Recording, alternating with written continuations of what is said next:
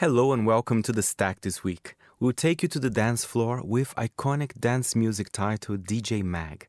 Plus, I visited the Barbican this week for their incredible exhibition of Claudia Andujar's pictures of the Yanomami people in Brazil.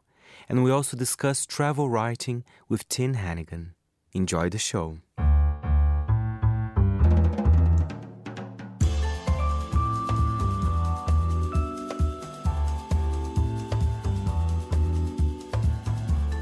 From Midori House in London, this is The Stack, 30 minutes of print industry analysis, and I am Fernando Augusto Pacheco. Coming up on the show, I speak with Thiago Nogueira, curator of Claudia Andujar exhibition at the Barbican Centre here in London. Plus, Tim Hannigan on his new book, The Travel Writing Tribe Journeys in Search of a Genre. But first on the show, a magazine that I've been following for years as a dedicated fan of electronic music. DJ Mag. The British title was founded in 1991 and has a strong international presence, with editions also in Brazil, France, among other countries. I had the pleasure to speak with their editor, Carl Loben, on the title and what's next for the industry. It has been a very challenging 15 months or so since the, the pandemic started. Yeah, we, we kind of um, before the government actually initiated it, we, we started working from home in the middle of March, transporting our work computers to our, our home, our, to our houses and, and so on. And so, yeah, we've been working remotely for the last 15 months and it's definitely had its own challenges in terms of communication and, and what have you, because when you're all in the same office together, you can just, you can just say, hey, have you got a photo of da da or or you know you can have very instant communication whereby working remotely, we use this um, platform called Slack to communicate with each other internally, but um, that can be quite quite a slow process sometimes. You know, somebody could be on a Zoom call or another Slack channel or something, and when you want an instant reply, that doesn't always happen. So the odd thing has kind of fallen through the cracks, I suppose. But in general terms, we've always got it done to the deadline anyway. And what we did actually initially is pause the the magazine for three months when the pandemic started and we were trying to get a handle on on everything. And, and obviously all music events stopped which they still and they still pretty much in the UK anyway haven't haven't properly restarted quite yet. But there's there's been plenty of other stuff to to write about in terms of, of feature content and what have you. There's always people releasing music and albums and and there's been issues that have arisen out of the pandemic as well I suppose that we've that we've covered so so yeah it's been um it's, it's, it's been challenging and, and it did look, I suppose, not great financially for a while, but we seem to have come out the other end of that now. Absolutely. Well, that that's excellent news. And, and just for a little bit of a background for those who don't know DJ Mag, it's an institution. I believe the magazine was founded in 1991. Since when have you been uh, involved with uh, DJ Mag? Oh, I've been involved in DJ Mag for uh, many, many years. Um, yeah, the, it, the, the, magazine um, has just passed its 30th birthday. Initially, before beforehand, it was a kind of magazine for mobile DJs, people who DJs who play at weddings and that sort of thing. But when the with the the kind of explosion of electronic music in the late 80s, early 90s in the UK, it kind of morphed into covering the whole spectrum of, of dance music really and I, I started freelancing i think in the 90s i was, I was freelancing for um, a title called Melody Maker, which was kind of like the rival to NME at the time, and also some some other dance music mags. And I kind of started freelancing for DJ in 97, 98. And by around the millennium, I was kind of on the staff, and I've been there ever since, pretty much, more or less. So yeah, I'm now the the editor in chief. Well, that, that's that's fantastic. And another thing about DJ Mag that I find it quite curious and, and interesting is how international it is as well. I mean, you have some kind of international versions of it. So even though, of course, the main title is here in the UK, uh, but tell us about it. It's very international. You have a big online presence as well. Yeah, we have a huge online presence. Actually, we've got I don't know 3.2 million Facebook fans or whatever, and um, and and some of our kind of online content is accessed through those social media channels. We've got DJ Mag TV where we broadcast DJs live streams and and, and so on. And, and in terms of the actual magazine, the, the UK mag gets distributed sort of to various places around the world, but we've also got these licensees who, who basically do their own version of DJ Mag, some using some of our content if they like, but basically putting their own localized national spin on on what they cover. So yeah, there's DJ Mag Brazil, DJ Mag Latin America, France, Spain, uh, DJ Mag China is just starting. We've got a North American edition, and and, and so on. We're we're kind of, if not completely global, we're we're kind of very international anyway. It feels very global to me. and talking talking about global, I have uh, the latest issue in front of me, and, and the cover story with Sama Abdulhadi. I mean, what an interesting story. To be honest, I didn't know much about her music, but I went to check it out. It, it's fantastic music as well, and great choice for a cover. Yeah, she has got a really interesting story. Yeah, and it, it was it was actually quite mad that we we decided to put her on the cover and and did the the shoot and the interview or whatever a few weeks ago, and that was actually before the latest, I suppose you'd say, hostilities in in that region in the Gaza Strip and um, West Bank and um, Palestine and what have you sort of kicked off again. Um, so that that put even more of a, um, I suppose, a, um, an, an, interesting take on on her story. Which, um, as a, a, techno DJ and producer in Palestine, she's obviously had her own challenges to cope with over the years. And yeah, it's a really interesting story. It's, it's actually online now, having been on the cover of the magazine. So I'd urge people to go and check it out yeah or go and grab the issue because the cover looks actually quite quite pretty as well. Another thing i was going to say that it feels quite an open magazine as well. There's an article about the rise of irish drill. Again to be honest I, that's not something i would expect uh, i was expecting to read a dj mag but i thought it was quite cool. So you're you, you guys are very open to new genres and you always want to keep track of what people are listening right? Absolutely yeah. I mean you know the drill in general has been a new sort of sound that, that's emerged over the last few years and, and which we covered in, in other times. And, the, and to, I mean, for me, just as a, a casual kind of fan of music, to, to hear that there's a whole Irish drill scene is really interesting. So that's, that I suppose on on that kind of basis, we think, oh, that, that will make an interesting feature. So, so yeah, we, will we'll commission a piece on on Irish drill or music from Nigeria or you know anywhere that's where in, an interesting new scene or sound is perhaps happening, and that's not to kind of forget the the the people who have um, sort of built the electronic music scene globally over the past two or three decades. But we, we like to give a broad spread, basically, of of different um, different subgenres of music that's made electronically. And a very random question, but what have you kind of personally been listening? Let's say this year, uh, any kind of tips or do you always kind of listen to electronic music? Um, not always. I mean some of the time i've i might just have bbc six music on which is a very very diverse station or or another radio thing. When i'm kind of in the middle of a deadline or whatever and i can't be constantly putting new music on then I might just have the radio on or, or someone's podcast or something. But I get sent a hell of a lot of music every every week, every month. You know, in in the olden days, we used to get sent records or CDs in the post. Now it's a load of um, emails with with links to new releases, new albums, new singles and stuff. So I try and listen to as many of those as I can, which is almost an impossible task, really, because you can't. There's literally hundreds and hundreds of releases a week and you can't listen to them all but i try and listen to a lot of things. And when, when someone says oh what are you listening to at the moment? My mind always goes blank kind of. But I, I, I just tend to say oh well loads of it is in the magazine. Anyway so have a look at that. That's a good point. And i have to say i kind of miss it when they when people used to send more cds because i don't know it, it was more uh, kind of visuals like oh interesting cover. And maybe you have no idea who the artist is.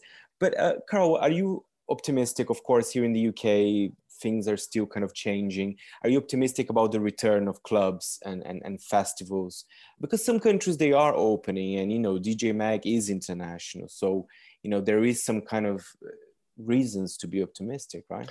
Um, yeah, I hope so. I mean, there, have been a lot of people in the industry who have been suffering financial hardship or not being able to work. That's not only only DJs, but everyone else who's involved in producing shows like promoters and agents and managers and the whole sort of support staff to a show as well lighting lighting directors you know security there's, there's a whole raft of, of, of different sort of jobs that have been affected by the the, the, pandemic adversely, and people, yeah, you know, are absolutely desperate to to get back to events. Um, it was a bit of a blow last week, the other day, when um, it was announced that there'd be another month's delay in the UK to to a kind of reopening. And I know a lot of people were disappointed about that, but at the same time, most people are, you know, passionate about what they do and just want to get back to events safely when when the time is right. That was Carl Loben from DJ Mag. Their excellent June issue with Sama Abdulhadi on the cover is out now.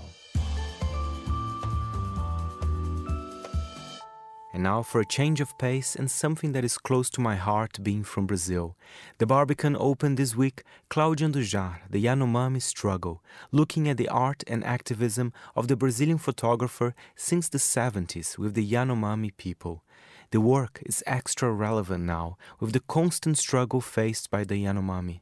Survival International, the global movement supporting tribal peoples, also worked closely with them.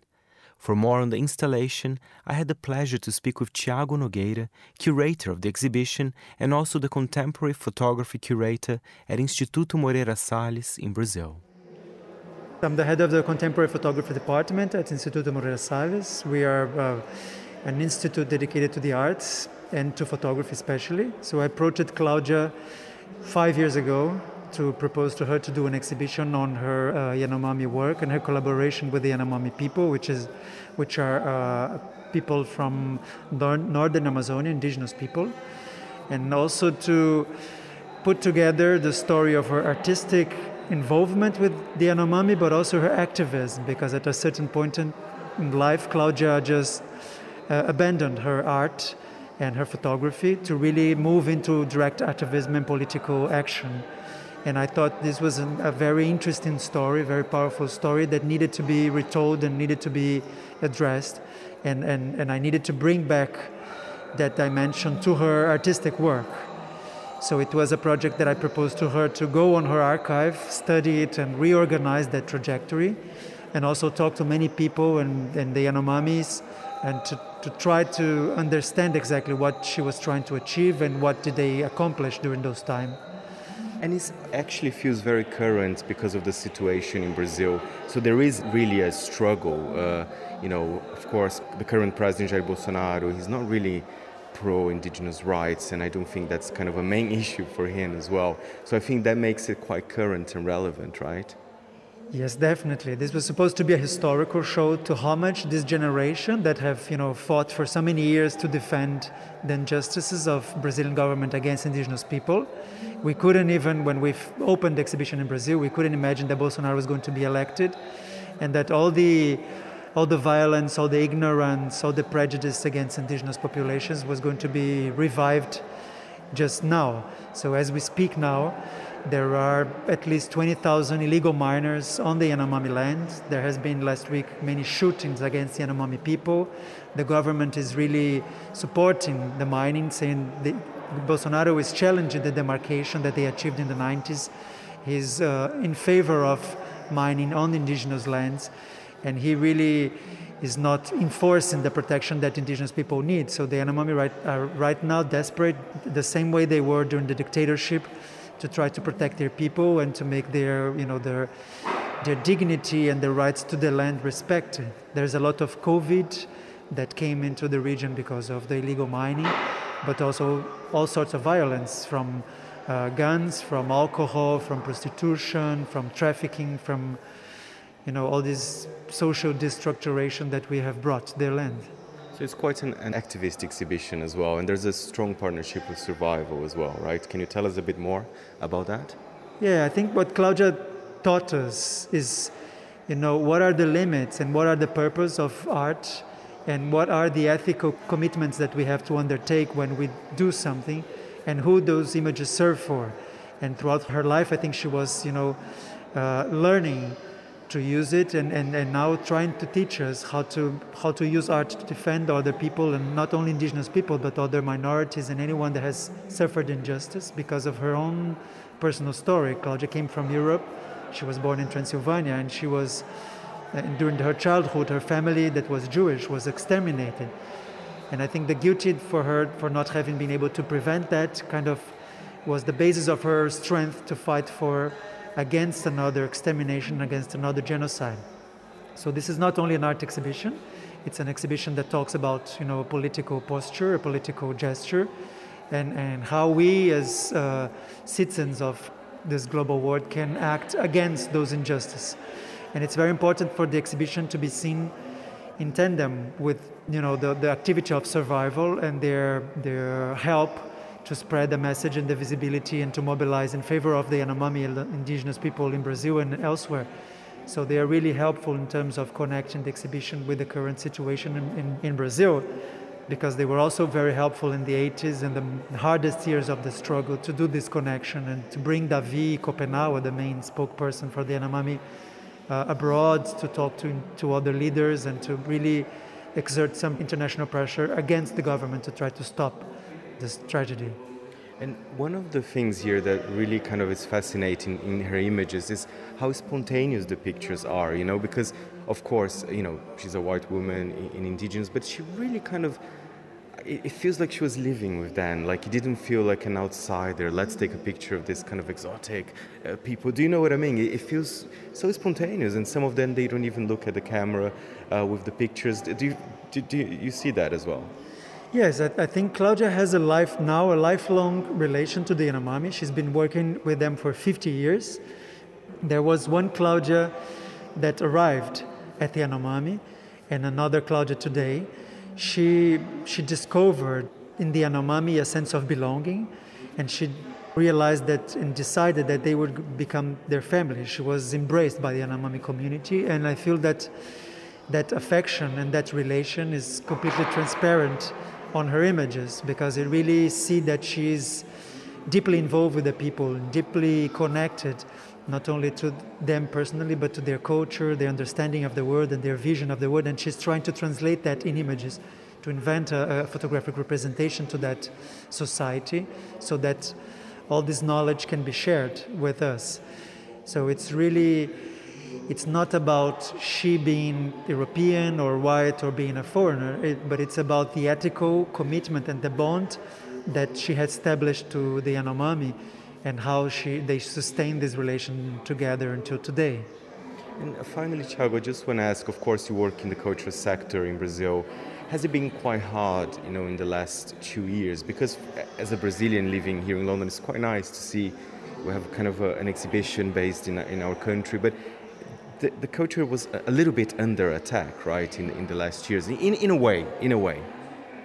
Yes, I think, I mean, the um, current scenario in Brazil is dramatic because we have a government that doesn't respect diversity, that doesn't respect uh, other voices, that wants to impose one view for culture, not only for culture, but in politics and in society. And it's clearly ignorant and not in favor of minorities of all sorts. So he's been attacking not only the indigenous, but the black population, uh, the LGBT, uh, even women.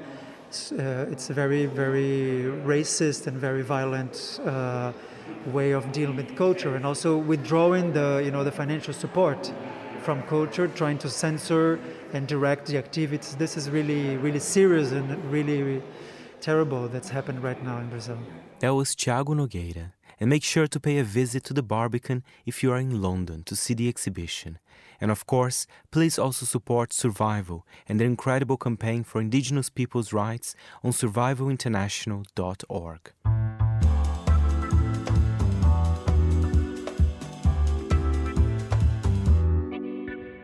And finally, on the show, an excellent book looking at travel writing. And who better to write this than a travel writer himself, Tim Hannigan? In the travel writing tribe, Journeys in Search of a Genre, Tim looks at where travel writing can go in the 21st century. He asks what is actually travel writing and looks at the genre's quasi colonial connections. But travel writing is certainly here to stay. Here is Tim with more that's i mean that's the idea behind the book it was about kind of addressing some of the unease that i had around this this thing that i worked in i, I started as a professional travel writer, more on the journalistic and, and, guidebook side than the literary side originally. When I was based in Indonesia, I, I studied journalism as an undergraduate. I had been to Indonesia to go surfing in my early 20s. I'm from Cornwall, so I'm a surfer. And it was a kind of was a standard pilgrimage. All the all the sort of young surfers from Cornwall saved their money and went surfing for a few months in the winter in Indonesia. So I did that, but I kind of fell in love with the place beyond the surf, really. So I went back there to to live and to work as an English teacher, but also to start my kind of writing career as a initially as a sort of freelance travel writer, writing journalism pieces for newspapers and magazines, and then guidebook stuff. And then I did various narrative history books, but narrative history books with a with a kind of travel element running through them. But I'd always had this slight ethical unease with the the history of travel writing this thing I was doing. And it had been an idea that had ticked around for a long time. That at some point, I needed to, to confront it. And the best way to do it seemed to be in a travel book about travel writing. I think that's the best way. And, and I'm very glad actually that you, you, you deal with this kind of unease. Because at the same time, I mean, of course, there is the unease, but also travel writing is important. And, and even, you know, coming from Brazil, I kind of like to see the view from the outsider as well, what they think of, of my country. I'm sure, you know, you as a British person, the same thing if I write a book about the UK. But, but, but you know, but do you, do you think this uneasiness is kind of, is it getting better uh, from this new generation of travel writers, do you think? Um, yeah, it, it's interesting that you say that you you like and you, you appreciate that experience of of uh, of reading a perspective on the place that you come from from the outside. So I'm I'm from Cornwall, and there's been an awful lot of travel writing done by people from the outside, usually from other parts of the UK, but sometimes from further afield about Cornwall. And it, it is, it's an interesting experience, sometimes slightly uncomfortable and sometimes very annoying, but but always always something attractive about reading somebody else from the outside's account of the place you're from. And I think that fact alone kind of gets beyond that uh, that that simple black and white. It's problematic. Somebody from outside writing about a place. As for whether it's getting better, I definitely think in in the last, we'll say, twenty years, there have been sort of more more diverse voices, more interesting perspectives coming through in travel writing. I mean, some of the some of the sort of highest profile travel writers published in, in the UK in the last couple of years have been very far removed from that traditional image of the kind of the old Etonian posh white man who kind of dominated it right up to the 1990s. I mean, sort of two of the, two of the really, really good writers who I actually speak to in the book uh, one is Monisha Rajesh and one is Kapka Kassabova. Both of them, you know, write really uh, very, very different style, very different approach, but really interesting books that kind of draw on the perspectives that they have. Both both women. Um, Monisha is very much from the UK, but she's of Indian heritage. So in her first book, when she's uh, traveling around India, you know, she's able to have a kind of insider outsider perspective on it. And then Kapka Kassabova is sort of thoroughly international and uh, it, uh, she's originally from from Sofia but then lived in New Zealand now lives in the Highlands.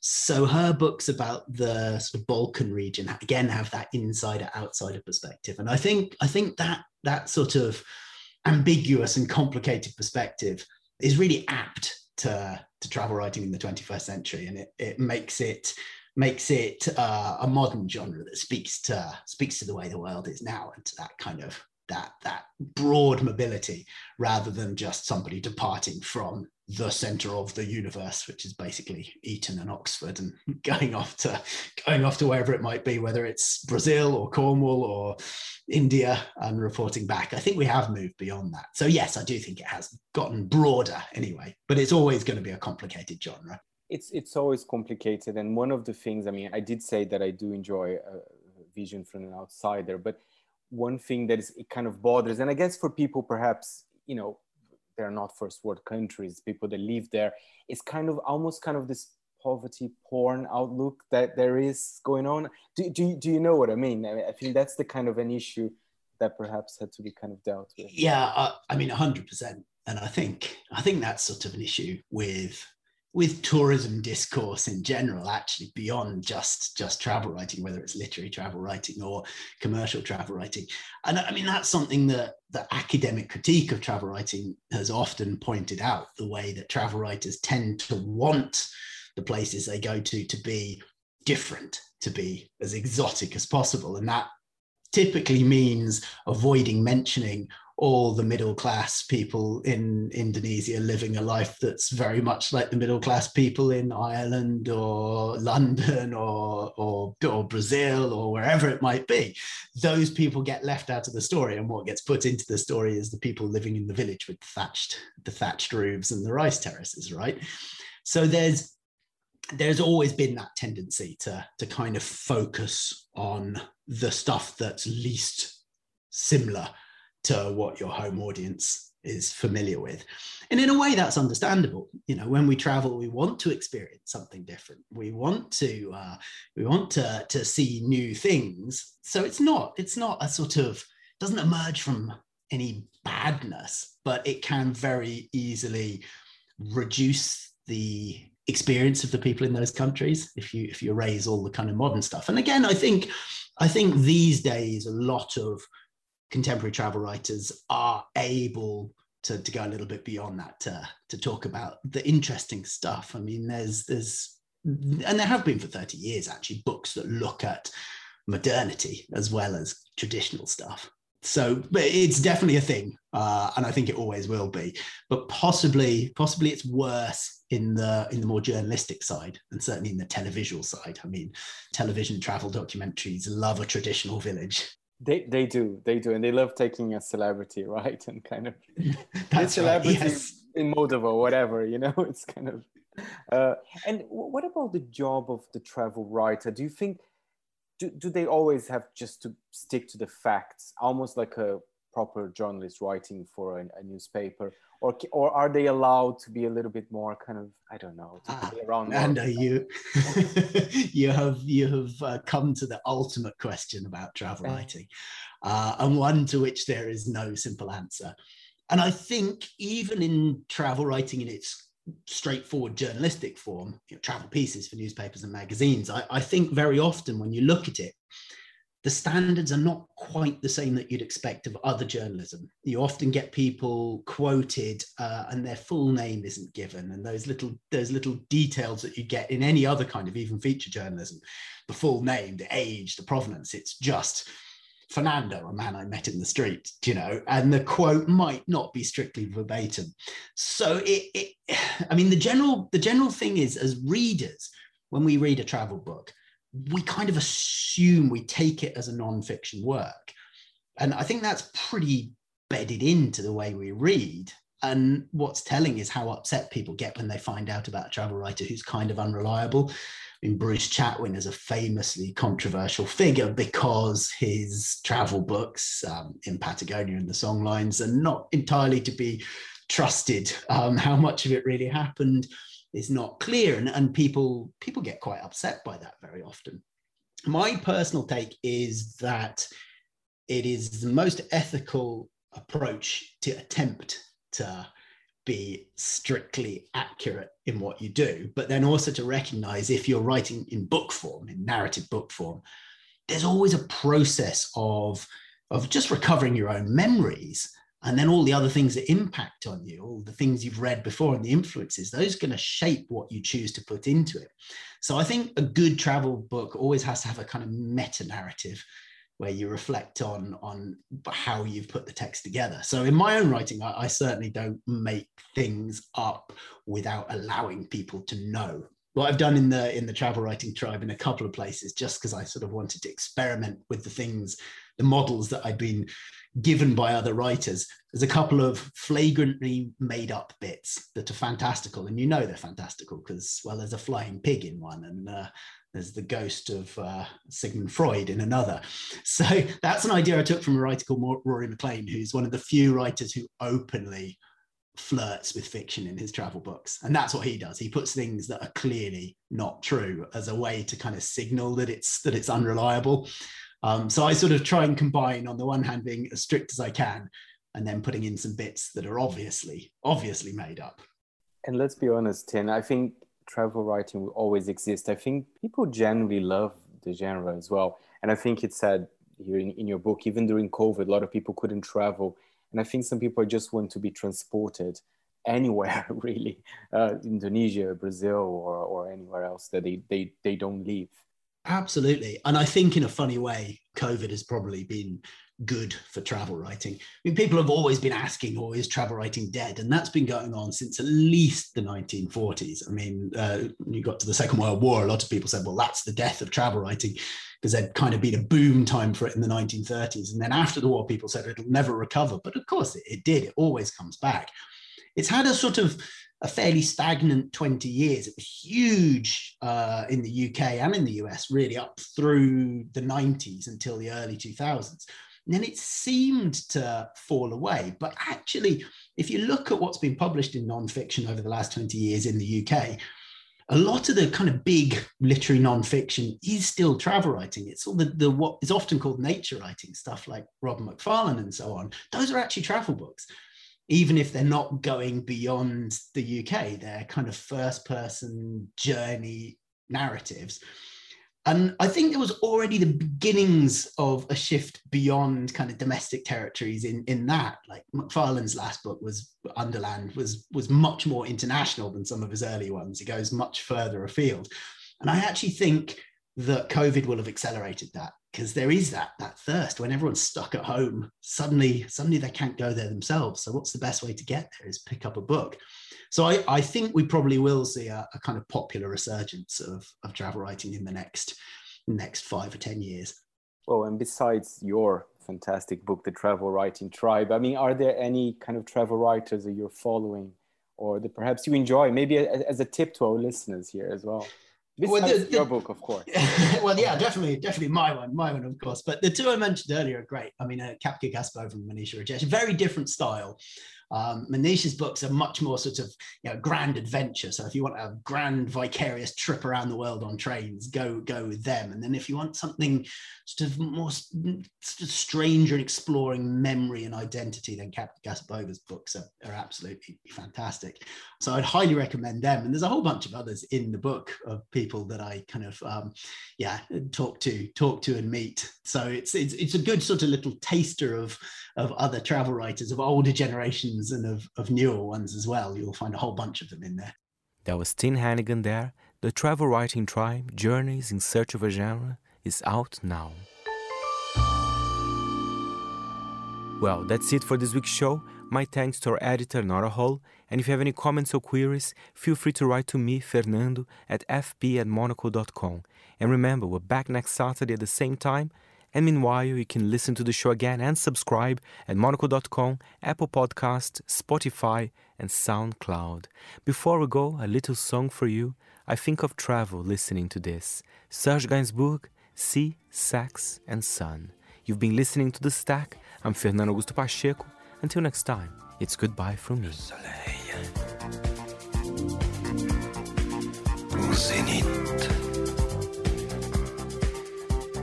20 ans, 18, 17 ans.